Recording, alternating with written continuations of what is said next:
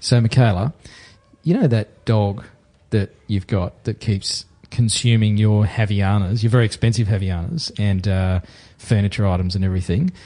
What do you reckon the financial total of the uh, destruction is at now? Well, actually, seeing it has chewed our leather lounge, um, three pairs of Havaianas, which are twenty dollars each, um, a pair of hundred dollar brand new shoes, clothes, trophies, beds, Oh, yeah, this thing sounds like rugs. so, and including the new secondhand couch we got just so we could have it. It's actually gone through three couches, the two couches at the front and the lounge room at the back. It'd be well over two grand. And and how much? What sort of dog is this? Oh, it's just I don't know. It's a one of- thing. yeah, and we got it. You know, well, Santa saved it because it was a little abused little puppy, and it was all crouched in the corner, all scared. And we thought, oh look, we're giving this lovely little dog a home. Aren't we good? So you could have like for two grand, you could have had like some pedigree, well trained cavoodle itsu or some bloomin' thing, yeah, but you know, I'm just and you've got the weapon of mass destruction. I've never seen anything. what eats trophies? But hang Like, on, hang on. So, you- so Santa brought the dog. That means you've had it for for like five or something months now, Yeah. and you've still got it. Yes. And, well, we and could has never. Dunk like has he threatened any like physical? I have had to physically run around the house and hide the dog after it chewed our very expensive couches and then his other two couches on his verandas. And Oh, this this He- dog has a very short lifespan. he even chewed his beer carton the other day. Oh, Like, don't touch the man's beer carton. And all the car- the carton's gone and all the cans are just there. Like this thing just won't stop eating and we try and give it toys. Nothing works. If anybody's looking for a dog, free to a good home. Welcome to the Tradies Business Show, helping you get off the tools and into true business ownership so you can spend more time doing the things that matter most. Now, here are your hosts, Warwick Bidwell and Michaela Clark. And welcome to another episode of the Tradies Business Show. And can I just say that after today's episode, everything's just going to click into why the world works as it does. Can I just say? Here we go. I knew as soon as we finished this interview with today's guest that my world was about to become very, very challenging, especially hanging around with you.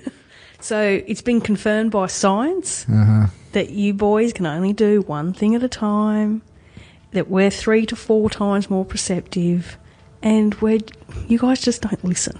So everything that we've said for thousands of centuries has been confirmed in today's episode of the Tradies Business Show. What other podcast can do that? And I was quiet then because I was actually waiting my turn to speak, unlike women who apparently it's okay to talk all over the top of you, and that shows you that they're listening or some bloody crap. We're multitasking. Whatever, whatever. It's you call it whatever you like. And See, there you go, talking over the top of me again. Just wait your turn. Anyway, uh, great interview on uh, today's episode of the Tradies Business Show. Um, look, I uh, I talk about it in the interview, but I read Allan Pease's book called Body Language back in the early 90s, which uh, he tells the story of how the book came uh, into being, and it was a long time before that. So Allan's been doing the body language thing for uh, a lot of years now, very experienced, and uh, speaks all over the world, and and uh, you know does work with large corporations and that sort of stuff. So I refer to him as Mr. Body Language. I don't know if that's the right title or not, but uh, it seems very fitting. So yeah, great um, great stuff in today's interview, and um, he gives a lot of great tips that you can implement in your trade business right away. Uh, and so, you know, you can you, you should take notes and uh, and go and do that stuff.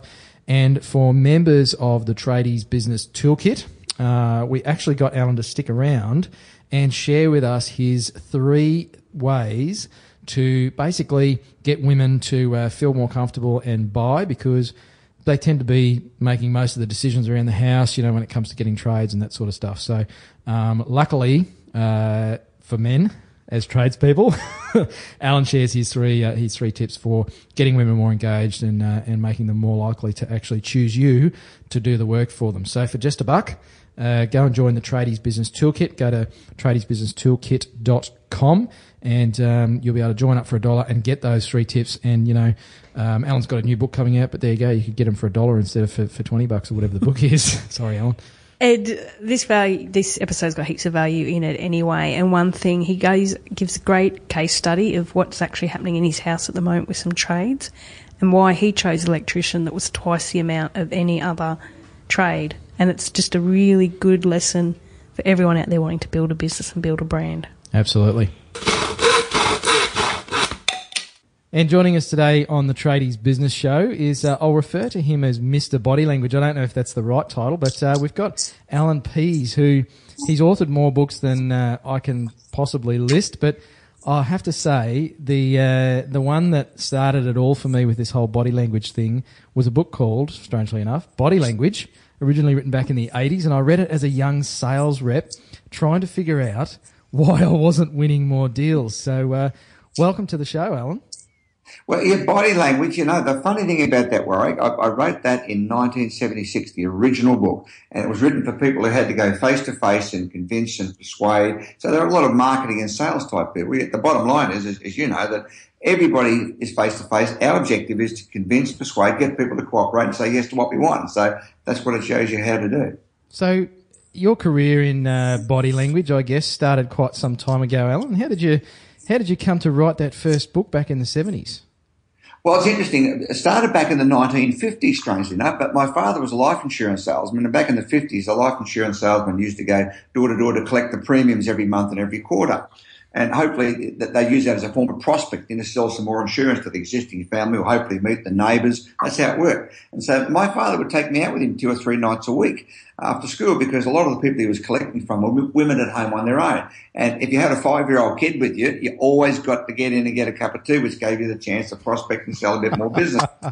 so I was like a, I was like a sales tool, I guess. So I, I spent my doing homework, I'd sit around tables watching my dad selling, negotiating, and sussing people out. And he used to tell me in advance what he was going to do, what he'd say, and how he could predict what people's reactions might be to what he said. So I thought this was perfectly normal. So at 11 year old, I got a job selling pots and pans. And right through my teenage hood, I sold pots and pans door to door. I was the king of pots and pans selling in Australia. And then in age 19, I joined the life insurance business with my father. And uh, 12 years in that, and part of what I was teaching at that point in the late 60s was how to suss people out face to face, how to work out whether they're with you, against you, like you, don't like you, telling the truth, lying. And that was such a popular part of, of what I was doing in business that it became a standalone subject, which in 76 became the book called Body Language. Yeah, and it has, um, you know, what's so great about it is the messages in the book are so relevant still today, you know, 30 plus years later, and especially when we're so much online now and there's the non body language um, messaging is, is, happening, but we need this even more now. Well, well you're absolutely right on that, Michaela, because uh, I mean, I wrote the original book in 76. The new book's been out about 18 months. Now, the original book was 156 pages and it was classed as, as revolutionary and iconic for its era because nobody had ever seen anything like this before. The fact that you could look at a person and assess what they might be thinking and their attitudes by the way they were behaving in their body language. The latest book is, is 400 pages because not that there's new things that, that we're doing, that we know more about what we always knew because body language that you're using right now and that every listener is using today with people they interact with is no different to what it was 100 years ago, 1,000 years ago, or 10,000 years ago. Because speaking, what we're doing now, is, is the new technique for communication. But it only makes up a very small part of face-to-face communication. 60 to 80% of all communication face-to-face is done with body language, non-verbally. And if you don't know how to read it, you don't really know what the other person's thinking or feeling and we've we've uh, I'm grinning like a Cheshire cat standing here listening to you, Allan, because uh, Michaela and I are both standing up to record this interview. I know we've turned off the video, but we were both standing here with one foot out, one hand on uh, our hip. We were mirroring each other. And uh, both standing here in the, uh, I think it's maybe a confident stance or something as we're listening to you. So we both looked at each other across the studio and had a bit of a wry grin. Well, one of the interesting things you see about people who, who work together well, those who are married, you see this in married couples a lot, or people in business or in personal life who get on really well, they, they're cohesive with each other, is that they stand, move and behave with the same gestures and positions, which is exactly what you've described. Because body language is an outward reflection of your emotional condition. It shows what you're feeling, whether you're feeling happy, sad, angry, confident, defeated, uh, in charge, uh, depressed. It shows your emotional feeling. So when people are feeling the same things and think, therefore feeling the same thing and thinking the same things, they stand using the same gestures, movements, and postures. And this becomes a very powerful strategy. If you want people to feel good about you really quickly, and we know you've got up to 90% of the impression you're making is in the first four minutes of meeting a new person, which means if you don't get that first four minutes right with someone you want to convince to get on side, it's going to be a hell of a struggle for you to get, get past them. So by intentionally mirroring somebody, by copying their behavior and body language, especially in that first four minutes, they get a, a quick feeling that there's something about you they kind of like. I don't know what it is. They just, they feel comfortable with you. And now when you first start to do this, with strangers, especially people you met for the first time and you're copying, you know, they move their hand, you move your hand, they stand on one foot, you stand on one foot. When you first start to do this, you feel like a real dork. You really do. You feel like you think, oh, they know what I, they don't know what you're doing. They just get a feeling there's something about you they kind of like because those first impressions we make on people, where like you know you've met someone you kind of it, you, you feel comfortable with, you take to them very quickly. If we could analyse that in a video replay, you would see things that are taking place that is creating that and mirroring, which is what you guys are doing now, is one of those things you'll probably see, and it's very powerful to get people to like you very quickly because if people like you if they buy you, in other words, there's a good chance they'll buy what goes with you. Now, if they don't like you, don't feel comfortable, and don't buy you, they'll look for reasons to say no to anything you've got to say, even if it's a good idea. Oh, it's good to hear a perfect match, Warwick. so uh, I, I, have to say, Allan, when I when I did read your book Body Language back in the early '90s um, as a sales rep, and I was looking for, I guess, techniques that could help me in a sales setting, particularly. I must say the people that uh, and and um, you know I really uh, admire the sales manager I had at the time who actually gave me it's a hard cover. It's sitting on the desk here in front of me, yellow cover with uh, red writing. Um, for our listeners, go and check out our Instagram accounts and uh, you'll see a picky of the book there. But um, people thought I was a crank. They thought I was a weirdo, uh, even in the nineties. Um, what's this body language stuff? You know, that's that's a load of crap, Warwick. That doesn't work. You know, what are you doing? You're trying to mess with people's heads. Did, do you think, uh, I guess, the landscape has changed at all? Are people more open to this stuff these days, Allan? Well, I think, yeah, first of all, you are a weirdo, Warwick. That's well known. Yeah, that goes without saying, mate. well, when I wrote body language back in the 70s, nobody had ever heard of it before because you know, we, we created the, I created the word. And the, the, way the word was created was the original title of that book was The Language of Your Customer's Body. And there was too many words to fit on the page, so we just cut the words down to body language. Now it ended up. I love it. And uh, when it first came out, people thought it had something to do with sex, and there was a massage parlour called Body Language. I thought was, you would have oh, made more money, mate. Yeah, well, they thought, they thought it had something to do with dancing. It was, it was not understood, and it wasn't really until the late 80s, early 90s that it really hit mainstream. Monash University in Australia set the book as a course, and it was then became part of uh, anything to do with human communications. That went into marketing, sales, uh, public relations, anything where you were to meet people, it became part of it. And, and today it's, it's part of virtually every training anywhere educational wise, government, business in the world. Whatever course you're doing today that involves people, which is all of them, uh, body language will be part of that teaching you how to suss people out because the bottom line, as I said before, whatever business you're in, whatever trade you're in, it's not about the tools, it's not about the work, it's not about the quality of what you do, and all that's important and you've got to have it. It's first about how well people like you because if people like you, they feel comfortable and they feel trust, that they will support you. And price is only a relevant thing when they don't like you. If somebody likes you and they feel comfortable, you might have a, a, higher price than your competitors in some particular thing you're quoting on. It doesn't matter. If they feel good about you and trust you and think you can do the job, you are more likely to get the job. They only go for price discounts when they don't like you or don't make a connection. Great. So, with some of our small business owners and tradies, what are some simple things that they can start to be aware of when they're meeting with potential clients? Well, well the first thing is, is to keep in mind that 60 to 80% of all the impact you're going to make face to face is the way you look, appear, and behave.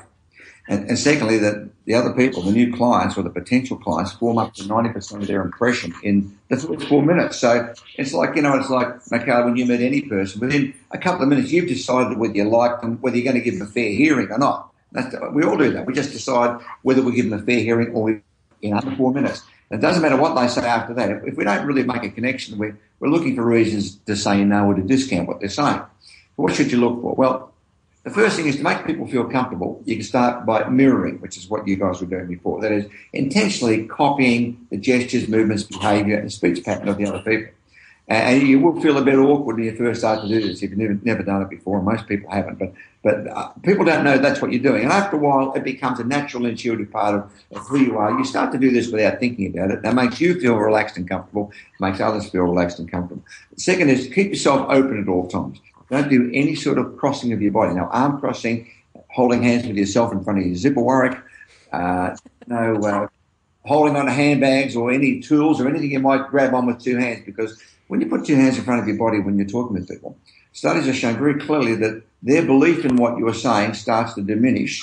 The retention of what you said is, is less. They can't remember much of what you said. And they get a feeling that maybe you're not as confident as you might be portraying. So keep yourself uncrossed at all times. Uh, when you shake hands, which is most likely to be on the case for most business encounters, as well as personal, that you keep your palm absolutely straight, vertical to the ground, not with the palm facing down, which is perceived as aggressive, not with the palm facing up, which is seen as submissive. And the important thing is, give the other person the same pressure that they give you. So, with an intensity of, say, uh, 1 to 10, 10 being a very strong handshake, 1 being a very soft one, if your pressure was, say, 7 out of 10, that's your normal grip, meet someone who's got a five, you've got to back off 20%. Otherwise, they're going to feel instinctively like you're a little bit pushy or coming on a bit heavy. And the reverse is true. If they've got an eight out of 10 and you present them with a six, they're going to think, well, you're a bit wussy, a bit soft.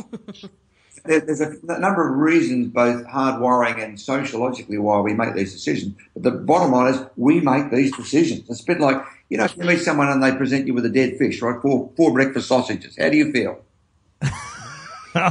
I uh, that explains a lot for me, Allan. I'm going to have to firm up my grip, mate. Yeah, well, you, you get those four breakfast. You feel the squishy cold salmon flopping around your hand.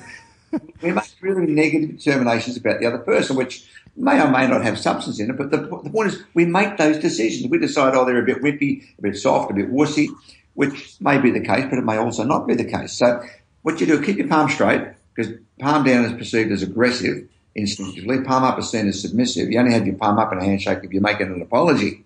But keep it straight and give the same pressure that you receive. And this is important for a lot of tradies, tradies because a lot of tradies, particularly males, which most tradespeople uh, tend to be males, that is the tools hands-on guys, they have a much stronger handshake than the average person in the community. Mm. So you've got to be aware that you're not gripping the person's hand too hard, but on the other hand, they go soft, match the pressure, and they'll, they'll feel quite comfortable. Then you mirror. I remember a, a guy uh, who was a sales rep actually back uh, at the same company that I mentioned earlier, and every time he shook hands with me, it was way harder than mine. Like he was he was a twelve on the pressure scale, and he turned his palm down so aggressively that I almost had to like lie on the ground to shake his hand. And he was a little bit older than me, but he was behind everybody in the sales uh, targets. So you know, I suspect that was him trying to exert a bit of uh, influence over the rest of us. But it used to bug the crap well, out of me. If you look at history, Warwick, you think of Adolf Hitler. That, the Nazi shake came with the palm facing towards the ground when they saluted. Mm. And, and, that scared people. You imagine if he had gone through doing the Nazi salute with the palm facing up. You think he was ordering a beer. So one of the one of the challenges uh, I've seen with my clients over the years, and certainly this this has been an issue for me as well, is once you start to become aware of all of these things, and you've run through some some fantastic tips there for our listeners, is there just seems to be this huge array of things that I have to remember when I'm talking to Mrs. Smith about her plumbing or her electrical. And, you know, I've got to shake hands the right way and I've got to not cross my body or, you know, do any of those sorts of things how do, how do people avoid getting overwhelmed with all of that stuff, Allan, and then just you know getting completely off track with their conversations? Well, look, you're absolutely right, and it can be quite daunting for a lot of people when they first start to realise that most of the impact they're making is the way they look, appear, and behave with their body. And if you've never thought about this in the past and never considered the fact that the way you look, appear, and behave is going to make or break the deal before you've even got past that first couple of minutes and, and we all do it. You know, if we don't feel good with somebody in the first couple of minutes, we wipe them, uh, mentally, physically, or otherwise. And people we feel good with, we give them our money, our love, our business, and we say yes.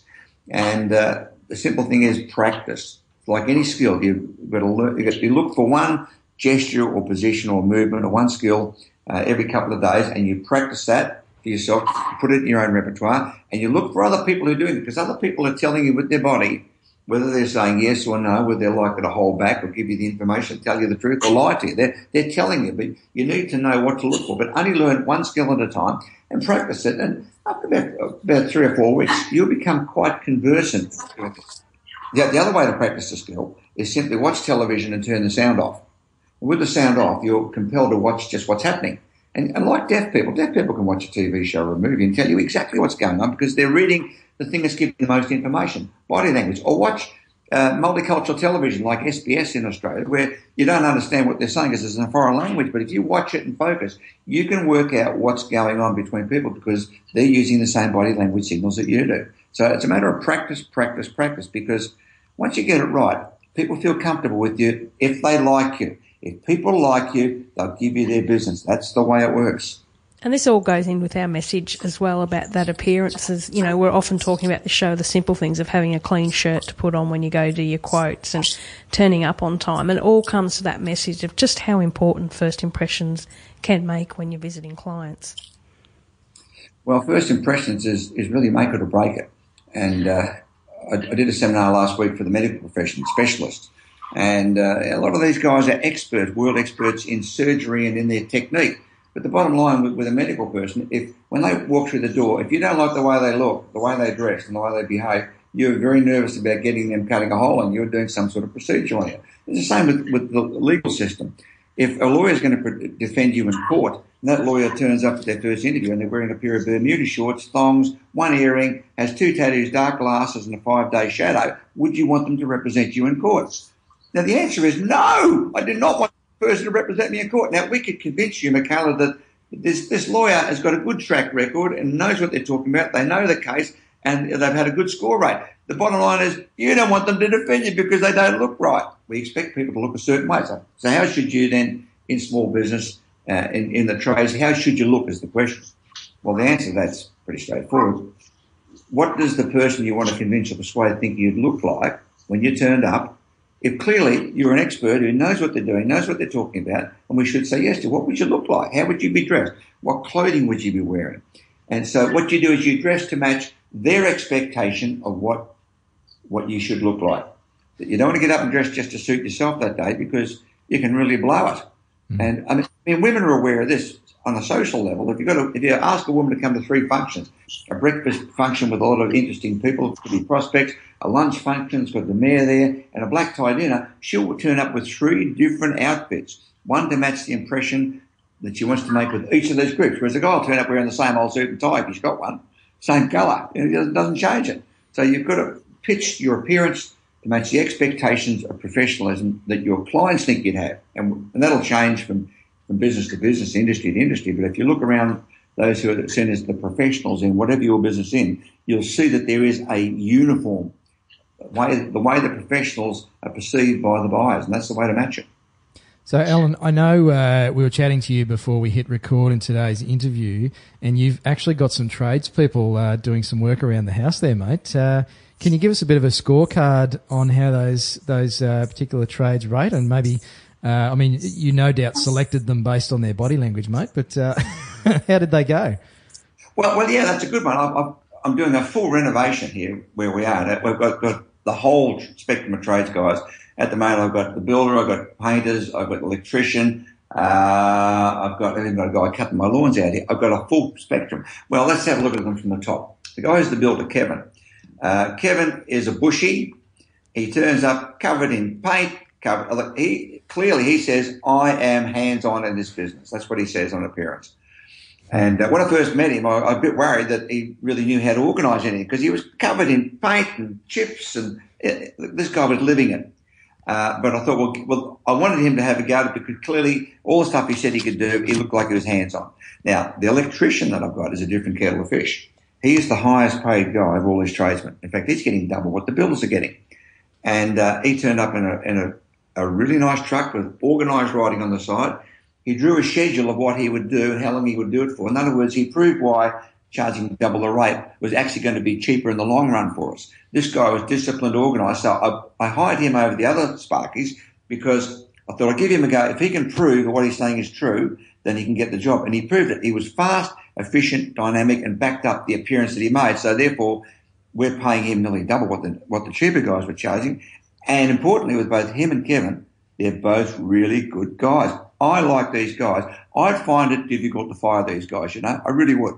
And so therefore, what they're charging me is not the first priority. The fact is, they're my mates. I get on with them well and I trust them. And they build trust by projecting that image. Yeah, it's so interesting. Uh, hopefully, the other trades aren't listening to this episode when they're on the job site. they might want to raise their prices, but uh, it's just so interesting that that that perception of being organised and having a plan and spending extra time explaining to you the value that electric, electrician can give you rather than, oh, this is just, you know, my hourly rate and it's as long as it takes, mate, you know, that's what it's going to be. So it just shows how critical it is that you need to show value in what you're offering your services. Well, it's interesting you made that point because the difference between the builder who's covered in paint and covered in dust and and the uh, the guy's electrician. The electrician get, is getting paid double on an hourly rate. Uh, but I have absolute confidence that he can do the job and it'll be cheaper in the long because he's three times as fast, he is more efficient, he knows what he's doing, he's organised and disciplined. So he's what I would call a professional business person first, but he's an electrician second. Does that make sense? Absolutely. Yep. That's what we're all about here, Allan. He is disciplined and running an organised business. He is always spotlessly clean when he turns up. Now, the builder, I love this guy to bits. But on first impressions, I was really skeptical about whether he could do it because he looked disorganised. And I got to know him over a period of time. The electrician, I liked him first up because he looked like it. I gave him a chance to prove it, and he proved it. And he's been working now with us for over a year doing our projects. It's such a great example because, uh, and I don't know if, if Kevin the Builder was aware of the signals he was sending uh, when he first met you, but so many guys just, they don't realise that – their customers or p- potential customers are off, you know, creating these big stories in their mind just simply based on the fact that there's some silicon on your shirt if you're a plumber. Uh, and so it's it's just being mindful of what message are you sending. And for Kevin, that's worked well for him.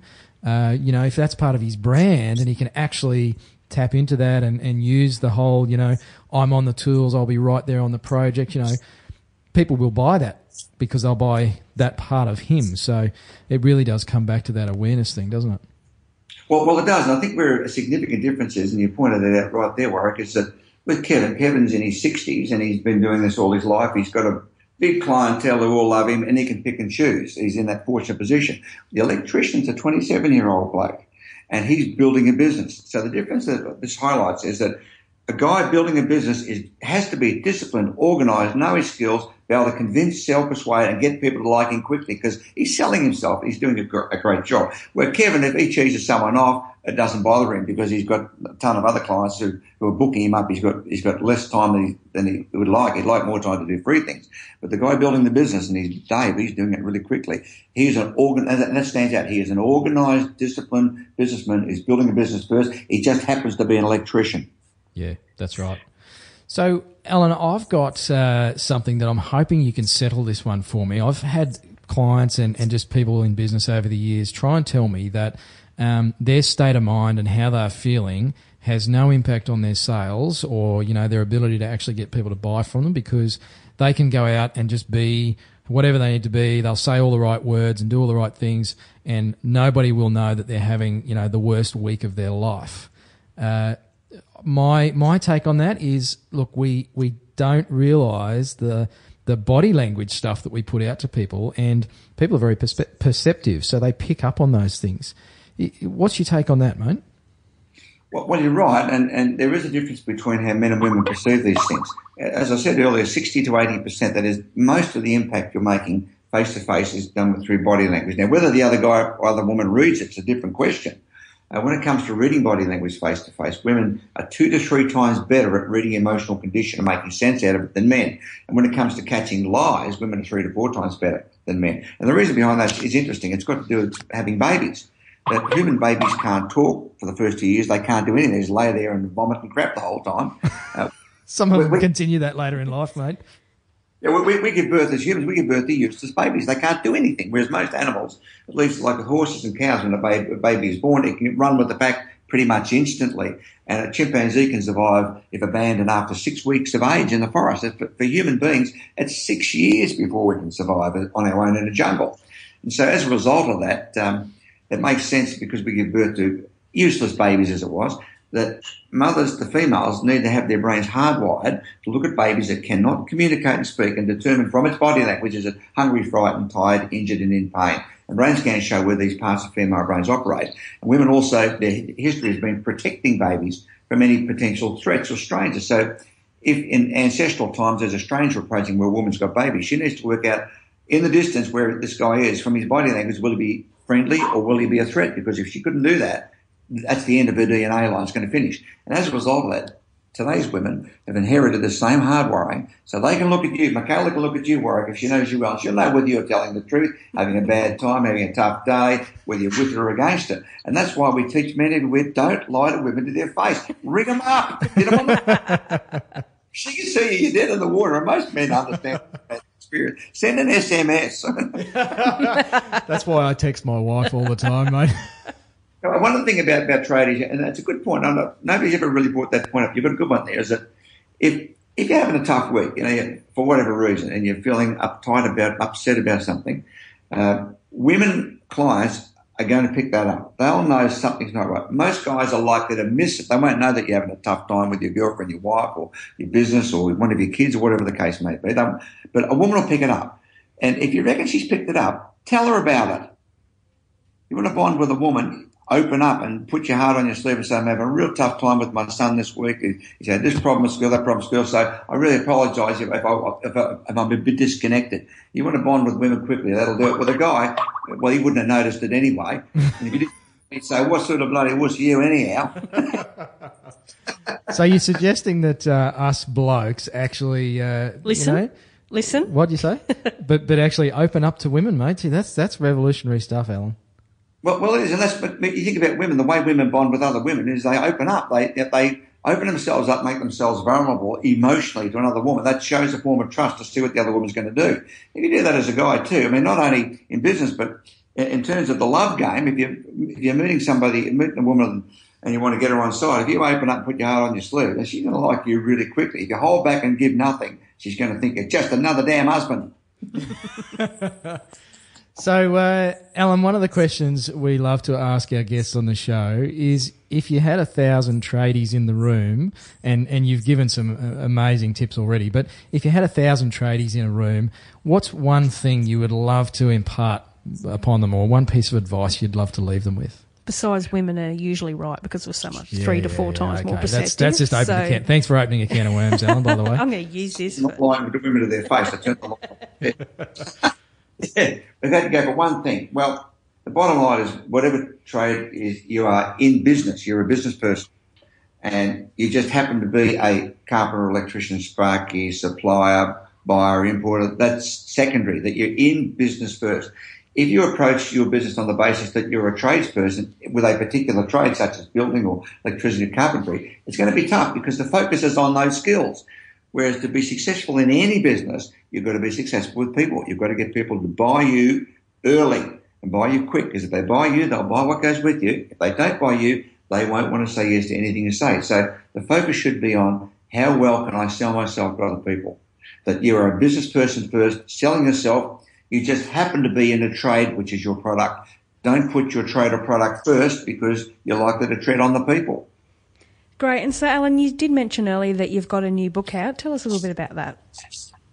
I seem to be writing new books all the time. yeah, I've got a new book which I'm writing, which is almost finished. It won't be out probably till about September this year. And uh, it's tentatively called Getting What You Want.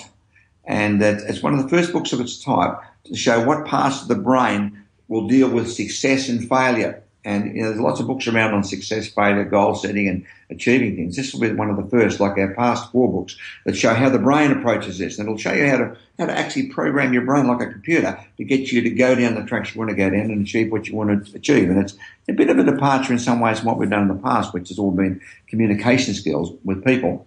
Uh, but it's on the same line as much as we're looking at parts of the brain now that determine why you will succeed or why you won't, how to change those if you're going down the wrong track. Sounds like a book written for husbands, mate. uh, so, where can people go to find out more about you and and uh, and I guess get on the wait list for your book as well, Allan? Yeah, we, we've got a, a website that's got uh, there's a few freebie letters on there which keep people up to date with new information and, and videos and a lot of fun stuff there as well. And that's at www.pease, P-E-A-S-E, which is my name, pease.tv, which is television. You just put in pease.tv and the site will come up and, and there's a lot of very interesting and valuable stuff in there. Yeah, great. And we'll link to that in the show notes as well uh, so people can find out more about you. So thank you so much. You've now helped me really get into Warwick's mind and, and really know that what I'm thinking is true because, you know, we're Ah, I think much we more already perceptive. Knew that anyway, Michaela. Which is a disadvantage to start with, Michaela. Yeah. So, Thanks, Allan. He's a guy, come on. No, that's gold, mate. Uh, thanks again for coming on the show. My pleasure. I didn't touch my nose. Thanks. So again, um, fantastic interview with Allan. So many great tips in there. I hope you were taking notes. If you didn't, the beauty about a podcast is it's recorded, so you can go back and listen to it again. But uh, seriously, that's all the stuff that I uh, took out of his book when I originally read it as a young sales rep, and uh, it helped me no end in terms of just just making people feel comfortable and getting them to like me. I mean, it's why so many people like me today. Who who doesn't like me? Apart from you, Ye- Michaela. yes, yes. Yeah, we- okay. We, do like you. and if you are a member of the Tradies Business Toolkit, which we mentioned at the top of the show, Allan sticks around for another five minutes and talks about three things you should be doing to help women buy from you. 80% of the buying decisions are made from women. And uh, he basically clears up the whole way men and women work full stop in Oh, yep. just five minutes. So all the women, all the tradie wives or the lady tradies are going to jump in, pay the dollar just so they can listen to that and go, see, I told you I was right and Yes. use it as a bat, isn't it? yes. Yeah. Okay. Cool. Well, look, if that's if that's what you get out of it for a dollar, Go for it. It'll help knock you yourself every- out. There you go. For a dollar, we can we can solve every marital disagreement there is. It just makes sense. So go to tradiesbusinesstoolkit.com. And uh, one of the things I loved uh, about the interview with Allan is he talked about, um, you know, the one thing he would share with the, the thousand tradies in a room is you're a professional business owner first and a tradesperson second, not the other way around. So part of being a professional is getting training and making sure that, you know, you've got ongoing education and your qualifications are up to speed. And the perfect way to do that is with one of our show supporters, uh, which is face-to-face training. So these guys do everything from you know certificate to in concreting through to business uh, qualifications, you name it. Anything that uh, you want to get some training on for either yourself or your team. Uh, you know, a lot of it is government funded as well, so there's some great incentives there. Is uh, go and check out our show supporter face-to-face training. So that's uh, www.face2face, and that's uh, T-O face-to-face edu.au and um, they'll have uh, all the information there about the courses they offer and uh, some of which as I said can be up to 100% government funded so go check it out Until next time. Hooroo. Bye. You've been listening to the Tradies Business Show with Warwick Bidwell and Michaela Clark. Want to get off the tools and into true business ownership? Find out how at tradiesbusinessshow.com.